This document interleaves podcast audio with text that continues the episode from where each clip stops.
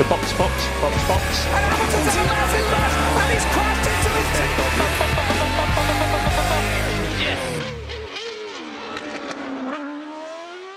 Herkese merhaba. Podstop Podcast'in yeni bölümünde Formasyon Turu serisinde her zaman olduğu gibi Deniz, Halil ve ben Burak karşınızdayız. Deniz, Halil selam. Selam. Selamlar herkese.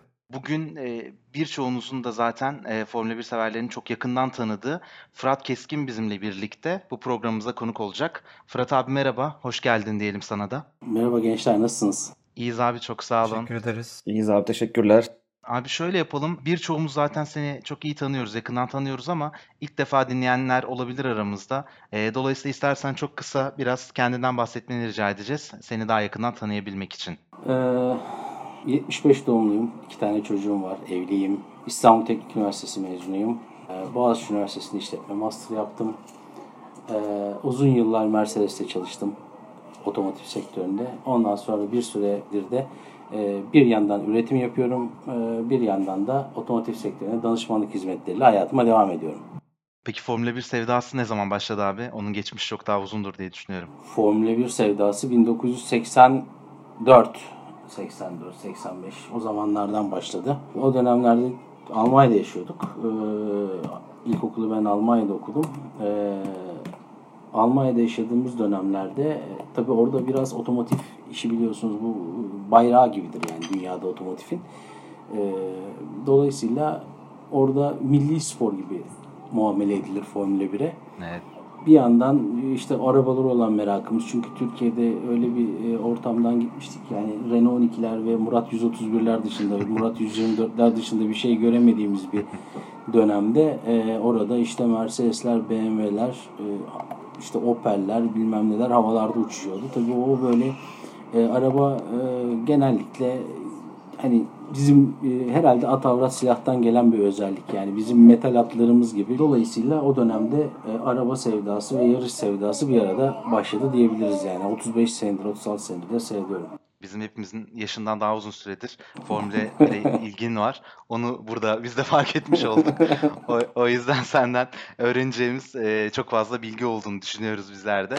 Estağfurullah. Bugünkü programda da e, biz böyle dolu dolu bir e, Formula 1 konuşalım istedik. O yüzden birazcık tempo yaparak başlayalım istedik abi. E, eğer senin için de uygunsa birazcık hızı arttırabilmek için ben birkaç soru sormak istiyorum sana. Tamam. Ama bu soruları şöyle yapalım. Ben senin karşına iki tane seçenek çıkartacağım. Fazla düşünmeden, çok fazla yorum olmadan, hatta tek kelimelik cevaplarla hangi seçenek sana daha yakın geliyor, senin tercihlerine ya da senin düşüncene daha yakın oluyor. Ee, onları tercih ederek başlarsan daha da yakından belki tanıma fırsatımız olur senin diye düşünüyorum eğer uygunsa. Tamam olur. Olur. Tamamdır. O zaman başlıyorum. Spa mı, Monza mı abi? Spa. Peki, Toro Rosso mu, Alfa Tauri mi?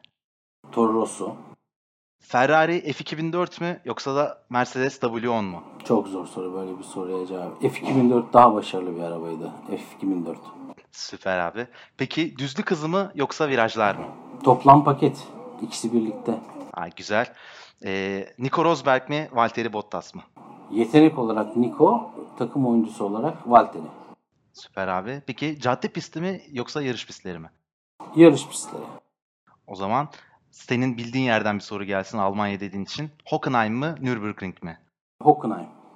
Yani Nürburgring'i de çok severim. Ee, ama Hockenheim'da bir de yarış seyretmeye de gittiğim için e, Hockenheim'i tercih edeyim yani. Çok güzel bir atmosferi var çünkü. Peki abi McLaren MP44 mü yoksa Lotus 79 mu? O da çok zor soru. İkisi birden. İkisi birden. Peki. Gece yarışı mı, gündüz yarışı mı? Gündüz yarış. Yani gece yarışları e, yani gece yarış gibi değil zaten. Hani her yer pırıl pırıl oluyor. Ee, ben gündüz yarış. tamam.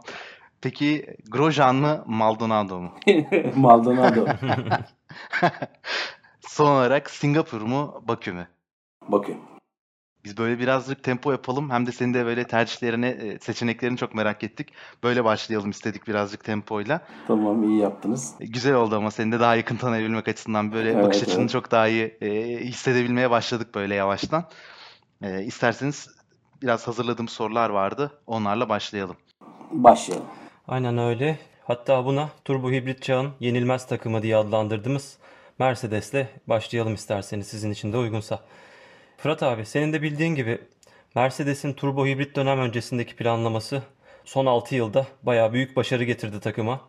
Ancak yeni bütçe kısıtlamaları doğrultusunda aracın gelişimine harcanan bütçeler de azalacak doğal olarak.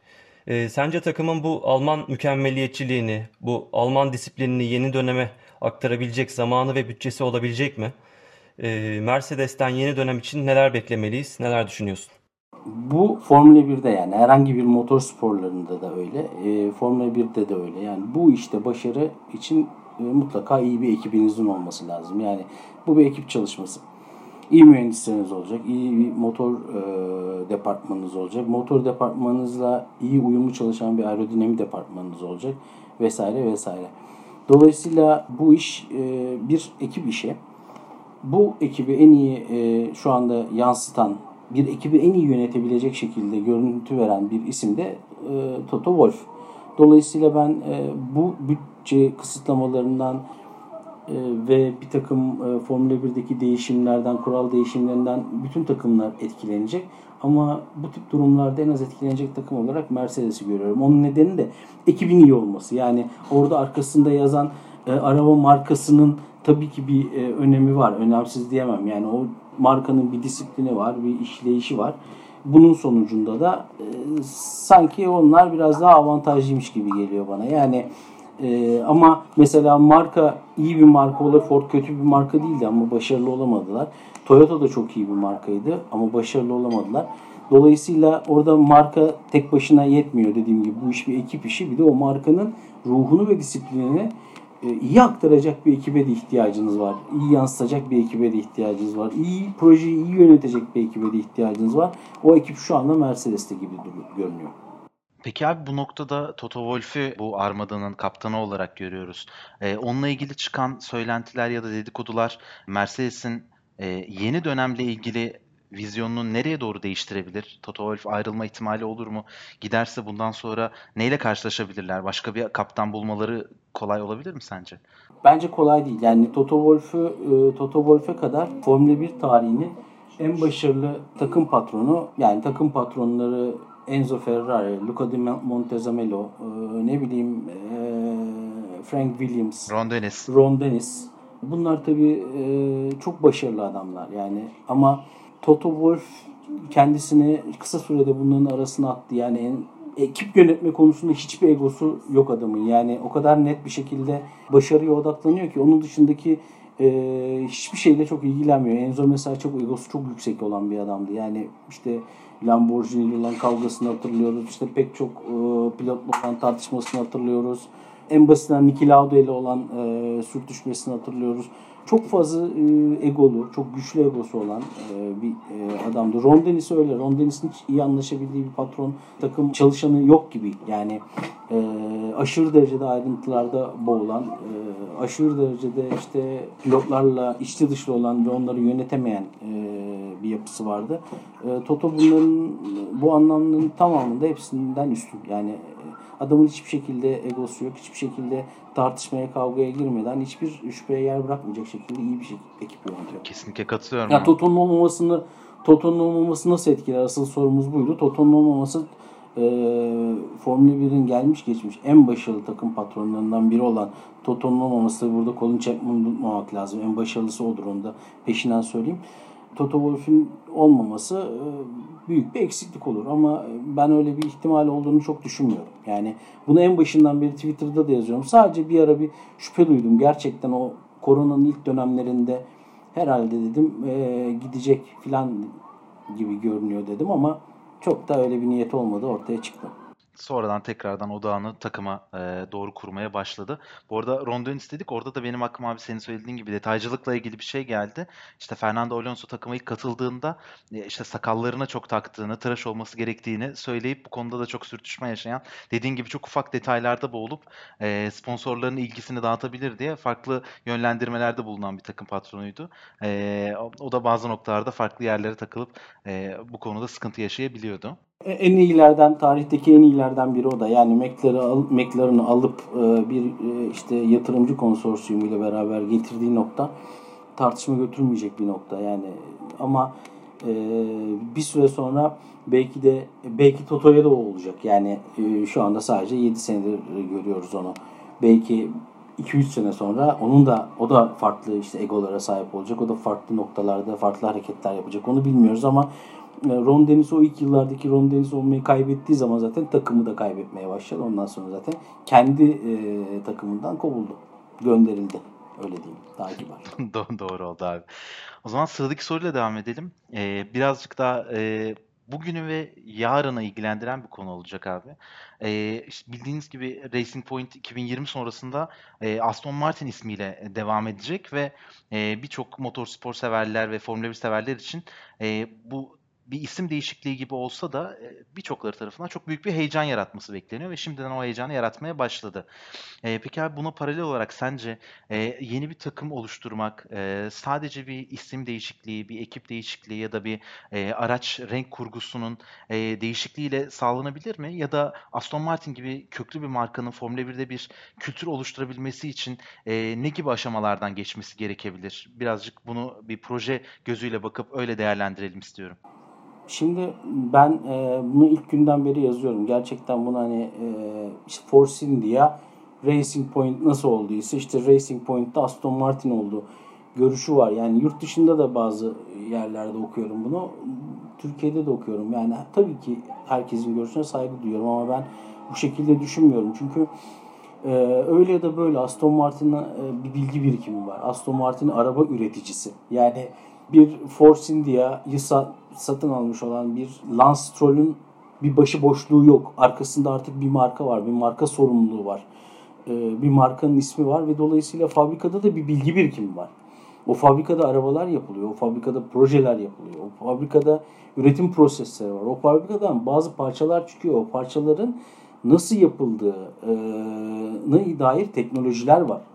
Dolayısıyla e, tamam o fabrikada motor yapılmıyor, şanzıman yapılmıyor. Onları yine Daimler'den alıyorlar, Mercedes'ten alıyorlar ama onun dışındaki e, karbon fiberdi, e, işte fiberglastı, e, diğer kompozit malzemelerdi, polimerlerdi. Pek çok alanda da bir bilgi birikimleri var. Yani bu bilgi birikiminin de ben Aston Martin'e akacağını düşünüyorum. Bunun dolayısıyla çok basit bir e, satın alma operasyonu olduğunu düşünmüyorum kendi adıma. Peki abi bir şey sormak istiyorum. Bu e, dediğin parçaları üretmeleri vesaire o know-how'ları var. E, fakat bu yol aracıyla Formula 1 aracının arasındaki yapı farklarını biliyoruz. Yine de destek olacaktır muhakkak ama diğer büyük takımlar örneğin Mercedes ya da Ferrari'deki gibi bir destek alabilirler mi yol araçlarındaki know-how'larından? E, yoksa yine oraya ciddi bir yatırım ya da bir bilgi ya da bir kişi mesela atıyorum e, bu işi bilen, yöneten birini koymaları gerekir mi? Ya elbette ki e, dediğim gibi bu iş bir ekip işi yani e, bir, iyi bir ekibe sahip olmaları lazım. Ama şimdi ellerinde bir de bu ekibi oluşturmak için koca bir fabrika var. Yani e, fabrikada da eminim çok değerli adamlar vardır. Çok değerli kafası çalışan, e, aklı çalışan bu işlere insanlar vardır. E, dolayısıyla in, önemli bir insan kaynakları havuzu da var artık ellerinde. Yani buradan faydalanabilecekler diye düşünüyorum ben. Dolayısıyla e, ben Aston Martin Racing Point Aston Martin dönüşümünü basit bir dönüşüm olarak görmüyorum ve mesela yani tamam Aston Martin'i bir Ferrari değil onu da kabul etmemiz lazım. Aston Martin zaten bir Mercedes de değil. Yani hiçbir şey değil aslında o anlamda ama e, belli bir bilgi birikimi olan yani Racing Point'ten fazla tecrübeye sahip olan bir firma gibi düşünelim. Dolayısıyla burada e, ben bir mutlaka sinerji oluşacağını düşünüyorum iki firma arasında. Çok güzel. Umarım dediğin gibi olur. Biz de gridde daha rekabetçi ve daha güzel e, yarışlar elbette izleriz elbette. diyelim. E, abi o zaman diğer soruya geçiyorum ben de. E, şimdi Ferrari tabii Formula 1 tarihi deyince aklımıza ilk gelen takımlardan biri Ferrari ve e, Vettel'in ayrılmasıyla beraber de 2021 yılında neredeyse son 50 yılda ki en genç e, pilot çiftini göreceğiz. E, şimdi biz Ferrari'yi geleneklerine bağlı olan bir takım olarak biliyoruz. Fakat bu modern e, Formula 1 modasına uyum sağlayarak e, gençlere yönelmesi köklü bir tarihi böyle geride bıraktığını gösterir mi? Ya da e, takımın bir kabuk değişimini gösterir mi? Ne diyorsun? E, bu şunu gösteriyor. E, Ferrari şu anda e, kısa vadeli bir plan içerisinde olmadığını gösteriyor. Yani Ferrari ben geleceğin takımını kuruyorum diyor Ferrari aslında. bunu da e, iki tane genç pilot hemen şampiyon olmalarına, da gerek yok. Fabrikada bir takım e, eleman değişimleri gibi şeylerle gösteriyorlar. Dolayısıyla eleman değişimlerini pilot yapılanmasını e, ikiye bölmek lazım. Yani kısa vadede etkili olur mu diye soruyorsanız bana bence olmaz.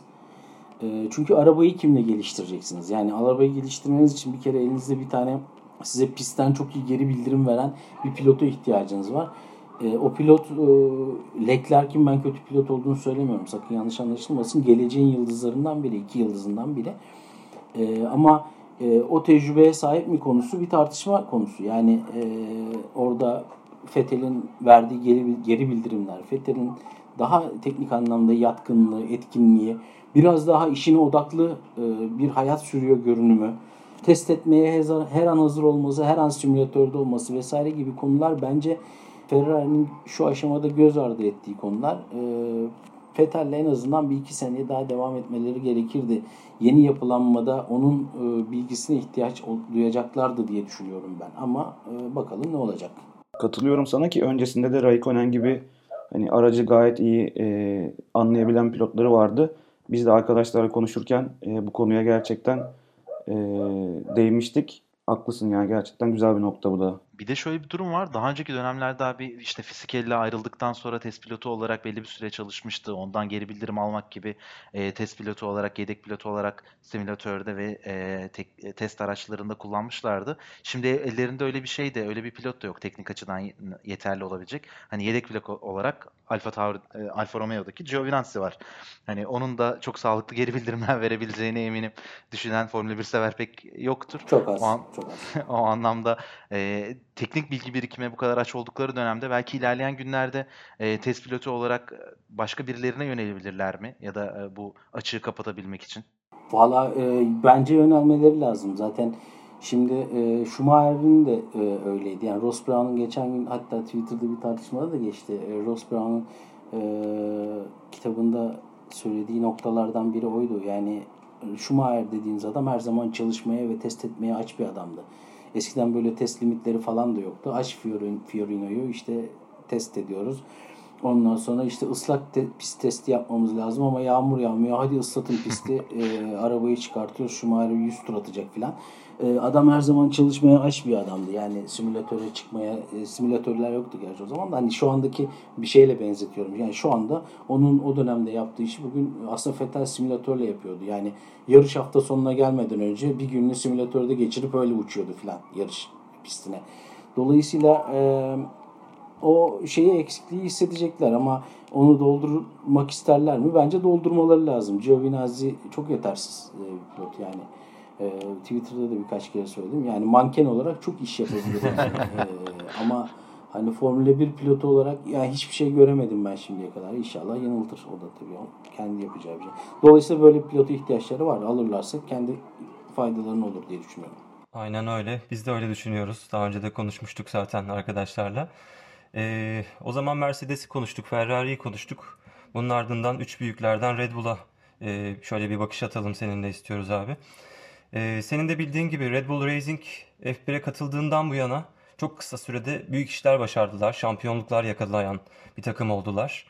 Ee, turbo hibrit öncesi de Vettel'le birlikte yakaladıkları dominant sezonları yeni dönemde özellikle de Honda'nın gelişimini hızlandırması halinde tekrar e, yakalayabilirler mi? E, bu soruyu Verstappen ve Albon pilot ikilisini göz önünde bulundurarak cevaplamanı rica edebiliriz sadece. Ya ben bunu söylediğim zaman e, aslında şu anda aklı en temiz olan, e, en berrak olan takım e, Red Bull. Yani e, pilotları belli, akademiden yetişmiş, pilotları eminim yerlerini biliyorlar. Yani şu anda Albon e, bir şampiyona durumunda Verstappen için yarışacağını biliyor yani. Anlatabildim mi? Dolayısıyla pilotların kafası net, pilotların sözleşmesi net, işlerimizi yaparsak sözleşmemizin devamı gelir. E, motor kısmı net. Tamam motor kısmında e, net derken e, şu görüş var. Motor iyi olursa biz yaparız diyor Red Bull. Yani başarırız bir şeyler diyor. Dolayısıyla kafası en e, ber, berrak olan takım e, Red Bull. Bunu tabii bu berraklığı, bu e, hedefteki netliği bir başarıya dönüştürebilirler mi sorusunun cevabı apayrı bir e, cevap. E, orada da yeteneklerine çok inandığımız Verstappen var ama Verstappen her zaman ben bunu Monaco'dan sonraki analiz yazımda da yazmıştım. Her zaman bir çocuk var içerisinde sanki. E, bu sene değişir belki bilmiyorum. Ya bir gün değişmeli. Değişmek zorunda yani. Aynen öyle.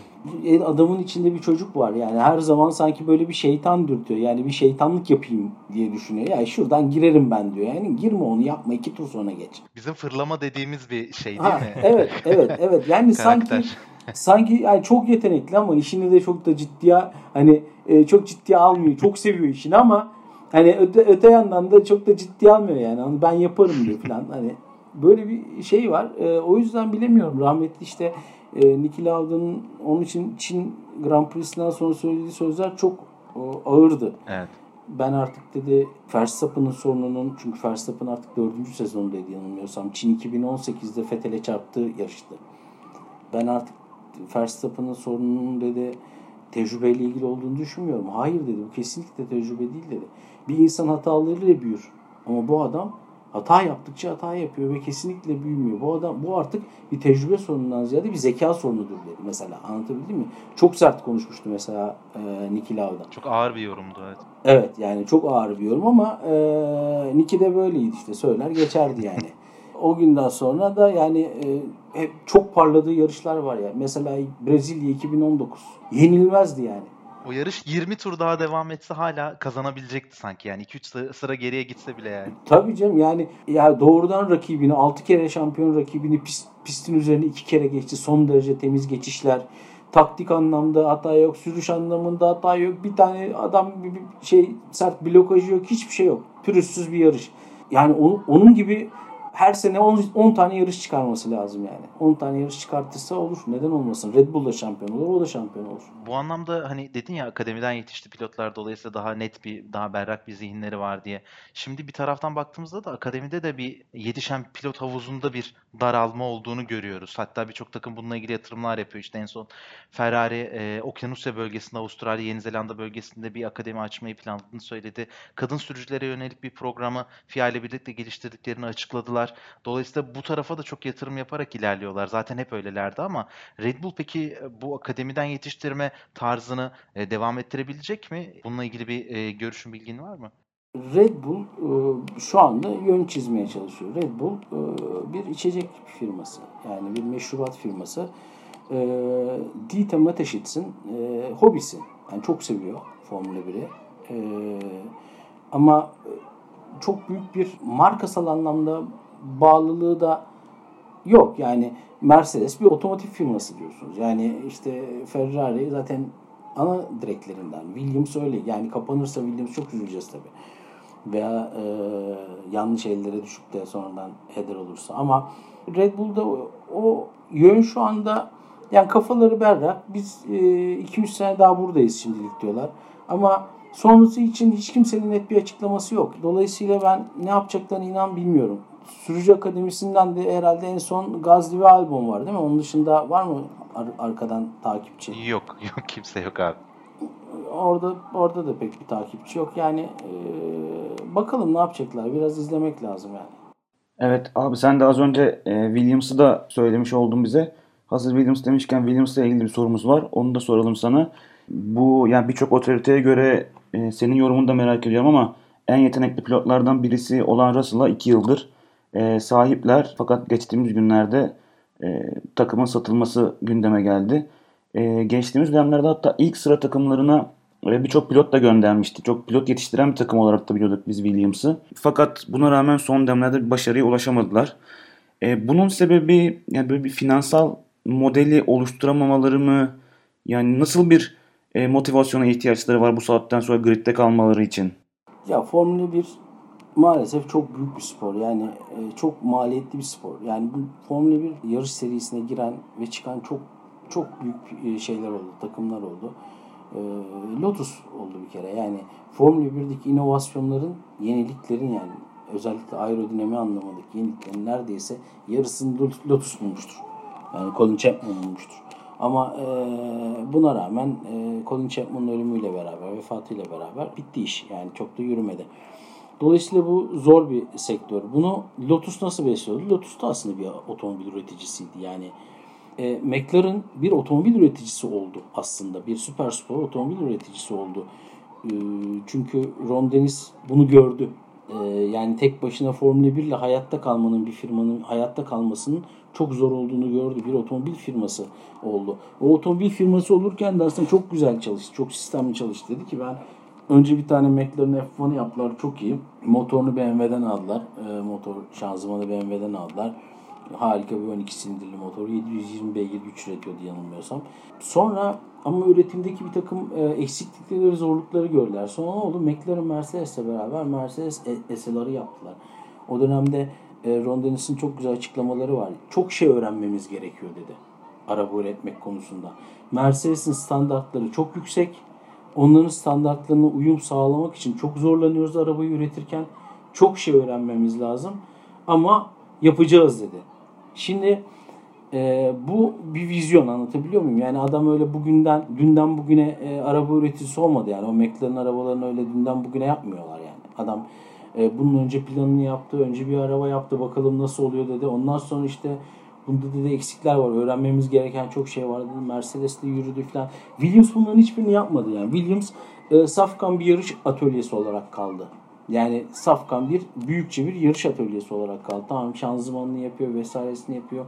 Bir sürü insan çalıştırıyor şanzıman departmanında falan. Yani kendileri de yapıyorlar arabalarını. Yani Haas gibi ne bileyim e, Racing Point'in bu sene yaptığı gibi kopya da yapmıyor adamlar. Yani adamlar ayrı departmanları var, çalışıyorlar, yapıyorlar. Çok kıymetli bir takım o anlamda ama e, Formula 1'de var olmak için e, acımasız bir spor. Yani mutlaka başka operasyonlarla desteklenmesi lazım. Bunun işte böyle bir süper spor araba operasyonuyla desteklenmesi lazım. Bunu yapan takımlar işte Ferrari, McLaren, Mercedes zaten kocaman bir firma. Renault zaten kocaman bir firma. E Honda zaten kocaman bir firma. Bunu yapanlar bunlar. E şimdi ben Haas'ı da çok uzun vadeli olarak göremiyorum. Neden göremiyorum Haas'ı çok uzun vadeli olarak? Çünkü onlar da bir atölye takımı yani. Ki onlar da tabii çok daha küçük bir atölye takımı. E, kendi ürettikleri parça sayısı son derece az. Her şeyi kolay satın almayı tercih ediyorlar. Ondan sonra aynı Racing Point gibi. E şimdi bu durumda o takımların da geleceğini çok parlak görmüyorum ben kendi adıma. Burada adam akıllı bir yandan araba yapacaksın, bir yandan operasyonunu destekleyen başka e, şey Formula 1 destekleyen başka operasyonların olacak. Bu şekilde hayatta kalacaksın. Sadece atölye olarak kalamazsın. Mümkün değil. İşte Williams aslında bu Claire Williams döneminde tabii e, işler zorlaştı. Yani ekonomik koşullar çok zorlaştı Formula 1'de Claire Williams döneminde. O aslında e, bunun e, zorluklarını yaşıyor şu anda ama asıl vizyonu koy, koyamayan ilk başta biz böyle olmalıyız diyemeyen Frank Williams'a da biraz e, bozulmak lazım. Çok severim Frank Williams'ı ama bence bu vizyonu koyup bu vizyonu doğrultusunda çalışmaya çok önceden başlaması lazımdı Williams'ın. Bu noktada abi bir de sponsor desteklerinde de e, yeteri kadar şey bulamadılar, kaynağı yaratamadılar aslına bakarsak. Çünkü sizin de söylediğiniz gibi yani atölye takımları belli bir noktada belli bir seviye başarıya ulaşabiliyorlar.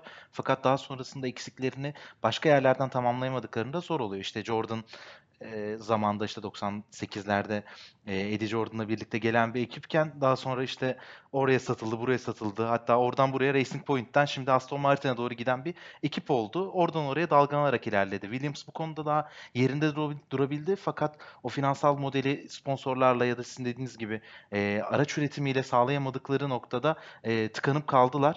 Bence Claire Williams'ın da şöyle bir şanssızlığı oldu. Geldiğinden beri de global olarak patlayan bir ekonomik kriz. Ee, daha sonrasında işte bu, bu senelerde, bu dönemlerde, bu sezonda bir koronavirüs dalgası. Ee, o da çok kolay şeylerle karşı karşıya kalmadı diye düşünüyorum. Tabii tabii yani bunları da katmak lazım. Ben zaten o nedenle sadece burada Claire Williams'ı başarısız olarak göremem. Yani burada mutlaka başarısızlıkta bu takımı var eden yani dişiyle tırnağıyla var eden gecesini gündüzüne katan Frank Williams'ın da bence hataları oldukça fazla hatta belki daha fazla.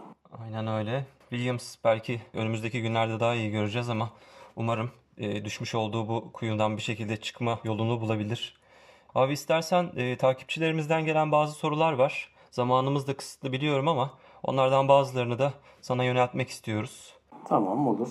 Ayberk Sorgun arkadaşımız şöyle bir soru yöneltmiş. Mercedes'in testlerde yaşadığı dayanıklılık sorunlarını ne kadar ciddi görmeliyiz? Bir de F1 araç tasarımları hakkında önerebileceği bir kitap var mı diye sormuş. Şimdi Mercedes'in motor sorunlarını ben çok ciddi olarak görüyorum. Yani geçen sene bunu testlerden sonra, e, kış testlerinden sonra e, Medium hesabımda yazdığımda bunu Ferrari için yazmıştım. Ve nitekim ondan sonrasında Ferrari'nin kotaları tutturmakta ne kadar zorlandığını gördük. Dolayısıyla aslında testlerde İngilizlerin çok güzel bir lafı vardır. Bunu sık sık yazıyorum Twitter'da da. Sezona testlerde en iyi dereceleri yapan takımlar domine ederek başlamazlar. En çok kilometreyi yapan takımlar domine ederek başlarlar. Dolayısıyla burada e, yapılan kilometre çok önemli veya kilometre yapılırken yaşanan e, sorunlar çok önemli. E, burada en çok sorun yaşayan e, motor Mercedes motoruydu. Yani bunu görmezden gelemeyiz. Neyin üzerinde çalıştılar? Andy Cowell e, artık rahmetli oldu, ayrıldı işinden. E, ama Andy Cowell bunu anlatmıştı neler üzerinde çalıştıklarını. İşte radyatörler üzerinde çalıştık dedi. Ondan sonra işte e, biraz daha büyük radyatörler kullanacağız dedi. Daha iyi soğutma için.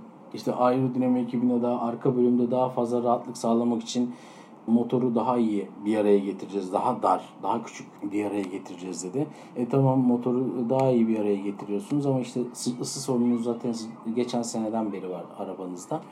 E, biraz daha motoru sıkıştırdığınız zaman o sorun da biraz daha fazla e, ortaya çıkıyor. O bunun sonucunda da bir takım beklenmedik sorunlarla karşılıyorsunuz. İşte motor mimarisini değiştirdiler. İşte soğutma sıvılarını değiştirdik dediler.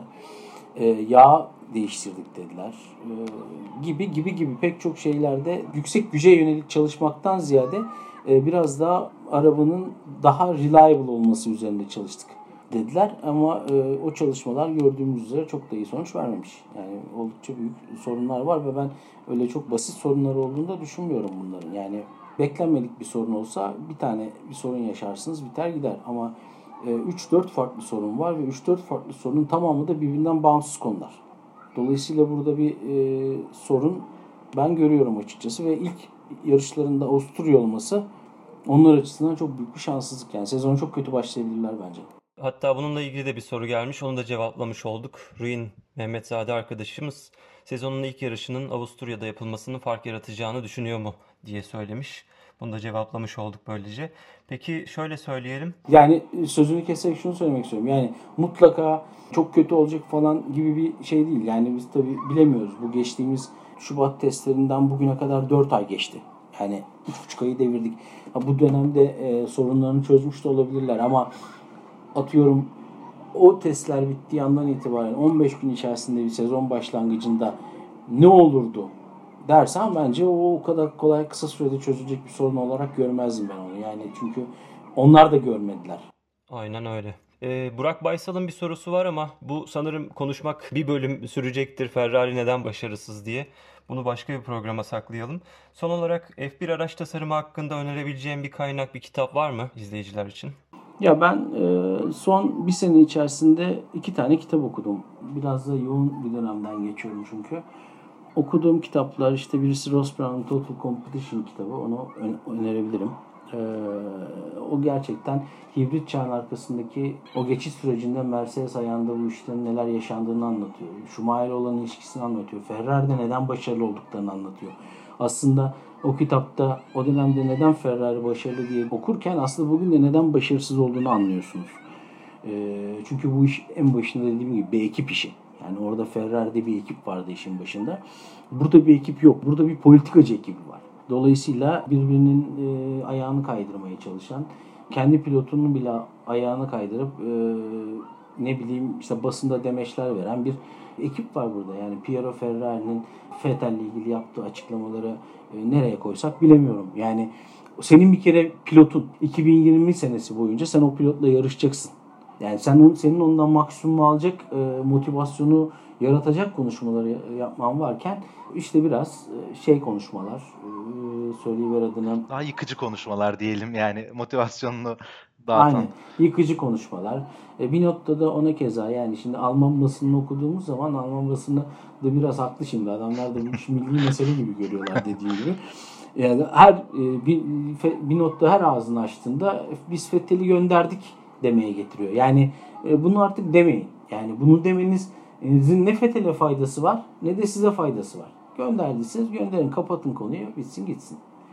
E, dolayısıyla orada artık bir e, ben e, politikacılar ekibi görüyorum. Eskiden bir yarış yarışma ekibi vardı. Yani yarışmaya hazır bir ekip vardı.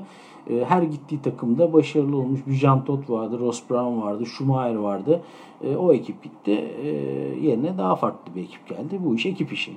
Yani başarısız olmaları nedeni de o kitapta aslında okuyup anlıyorsunuz Total Competition'da. E, bir de son sene işte John Barnard'ın e, Perfect Car'ı var. Onu e, önerebilirim. E, o iyi bir kitap. Bir de eskilerde bende e, şey yapan yer eden Levy'nin bir kitabı vardır. How to Build a Car. E, bu kitapları okumasını tavsiye ederim ilk etapta. Teşekkür ederiz abi. Ee, bir soru daha var takipçimizden gelen çok teknik bir soru gelmiş. Takımların haricinde kalan bir soru. Ee, yarış sırasında DRS bozulur ve e, yarış esnasında kanat açık kalırsa kurallar ne yapılmasını söylüyor demiş Caner Burak Aksoy arkadaşımız. Bir sorusu daha var. O da bu sezon parça değişikliği kurallarında bir değişiklik oldu mu demiş. Parça değişikliği kurallarından gelelim. Ya bu çok acayip bir durum. Ee, yani bu sene aslında o kadar belirsiz ve o kadar acayip bir seneye doğru gidiyoruz ki bu sene. Çok beklenmedik bir sene. Şimdi ne yapar? İşte testlerde Mercedes'iydi. İşte Helmut Marko diyor işte Mercedes'te yarışacağımızı düşünüyoruz falan. Yani şimdi e, bir kere kaç yarış olacağı belli değil daha. Kaç yarış olacağı belli olmadığı için hangi motordan hangi motor parçasından kaç tane kullanacağını da belli değil. Dolayısıyla mesela e, kurallarda şöyle bir şey getirdiler bu sene. İşte 11 yarıştan az olursa 2 tane içten yanmalı motor, 2 tane MGUK, 2 tane MGUH, ondan sonra 2 turbo, e, bir pil yani enerji storage diyor geçiyor onlarda. Bir tane pil, bir tane de elektronik kontrol ünitesi yani ECO diye bizim arabalarımız hani beyin dediğimiz konu. 6 tane konu var temelde. Bu altısından e, öyle bir şey yapmışlar. Ama yarış sayısının kaç olacağı bilinmediği için demişler ki 11 yarışın altı olursa bu kadar kullanılacak. 12 ile 14 yarış arası olursa şu kadar motor kullanılacak.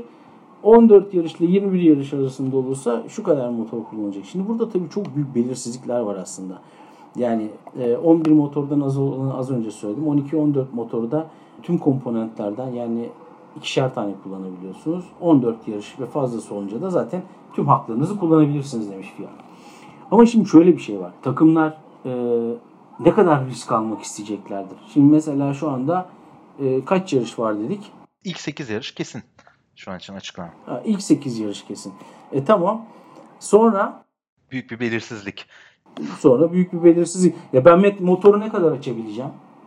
Motoru çok açıp ben biraz daha arkadaki takımım ama motoru çok açıp risk alıp öndekini zorlayabilirim. Motoru daha yüksek, e, daha uzun süre parti modunda kullanıp rakibimi daha fazla zorlayabilirim. E bunun sonucunda yarış sayısı 12'de kalırsa benim bu almış olduğum risk bana fayda olarak dönüyor aslında.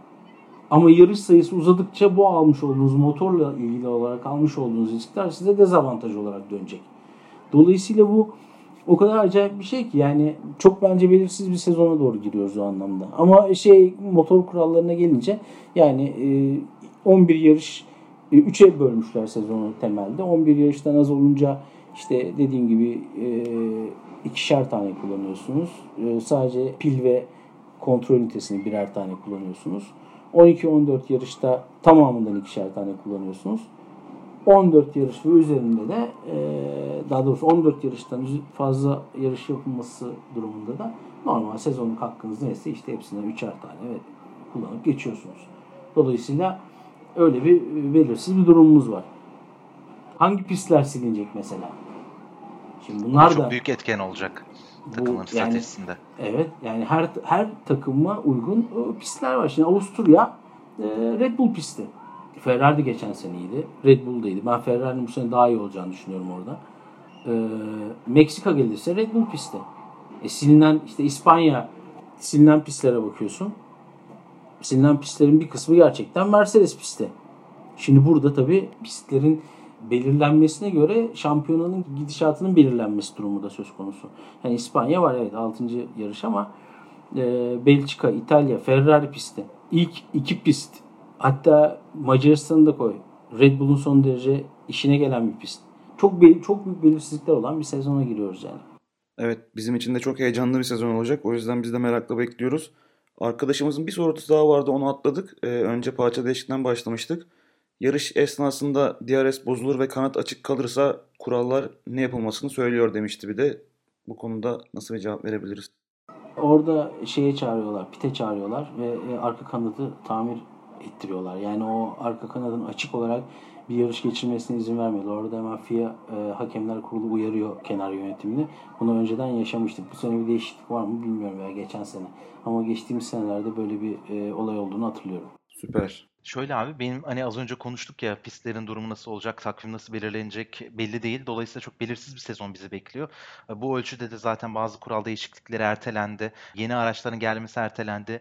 Bazı e, Formula 1 severlere göre de e, bu iki sezon birazcık havada kaldı. E, insanların içine sinmeyecek, taraftarların içine sinmeyecek bir sezon gibi görünüyor e, şeklinde yorumlar vardı. Hani buna paralel olarak önümüzdeki senenin ne olacağını hala bilmiyoruz. Salgının, pandeminin ne boyuta geleceğini, tekrardan seyircili yarışlara dönüşüm e, gidip gidilmeyeceği belli değil. Fakat bu sezon için 12 yarışlık, 11 yarışlık ya da belki 14 yarışlık ya da 9-10 yarışlık bir sezon olması durumunda sence bu sezondan çıkan şampiyon adil bir şampiyon olacak mı? Bununla ilgili yorumları neler? Çünkü insanlar bunu da çok sorguluyorlar. Bu birazcık farklı bir sezon oldu. Dolayısıyla şampiyonaya katılıp katılmaması standart olarak, kurallar olarak dahil edilse dahi e, birçokları tarafından dikkate alınmayacak, yeterince saygı görmeyecek diyorlar. Bu anlamdaki yorumların nelerdir abi çok kısa?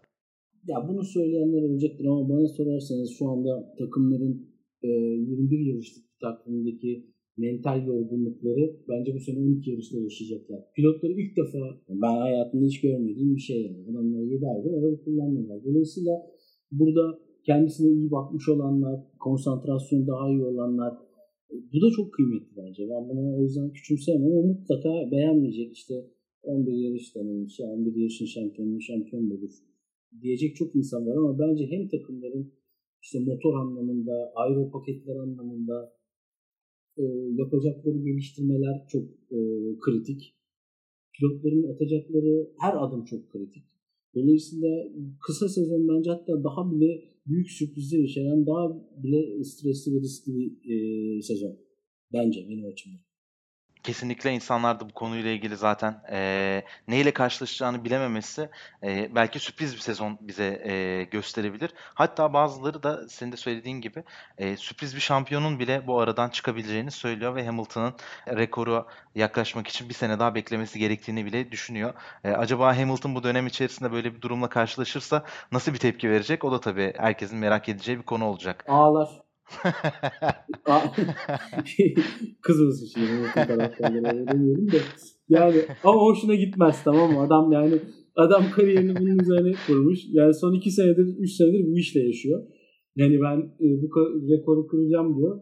E, ama bu rekoru kıramasa canı sıkılır. Canı sıkılınca da tabii biraz huysuzlaşır. Ama o da haklı yani. Ona bir şey diyemeyiz. E, böyle bir sürpriz sezonda da e, yani şey, sürpriz bir şampiyon tarihin sayfalarına yazılır. Bundan 10 sene, 20 sene, 30 sene sonra evlatlarınıza anlatırsınız. Ya öyle bir sezonda diye. Bence öyle bir sezon olabilir. Yani öyle bir sezon olmaya doğru Gidiyor. sanki e, emareler var. Bir de 35 yaşına geldi artık. O ağlamanın şiddetini arttırabilir. Hani 30 yaşında birisi olsa hadi ne olursa olsun birkaç sezonum daha var.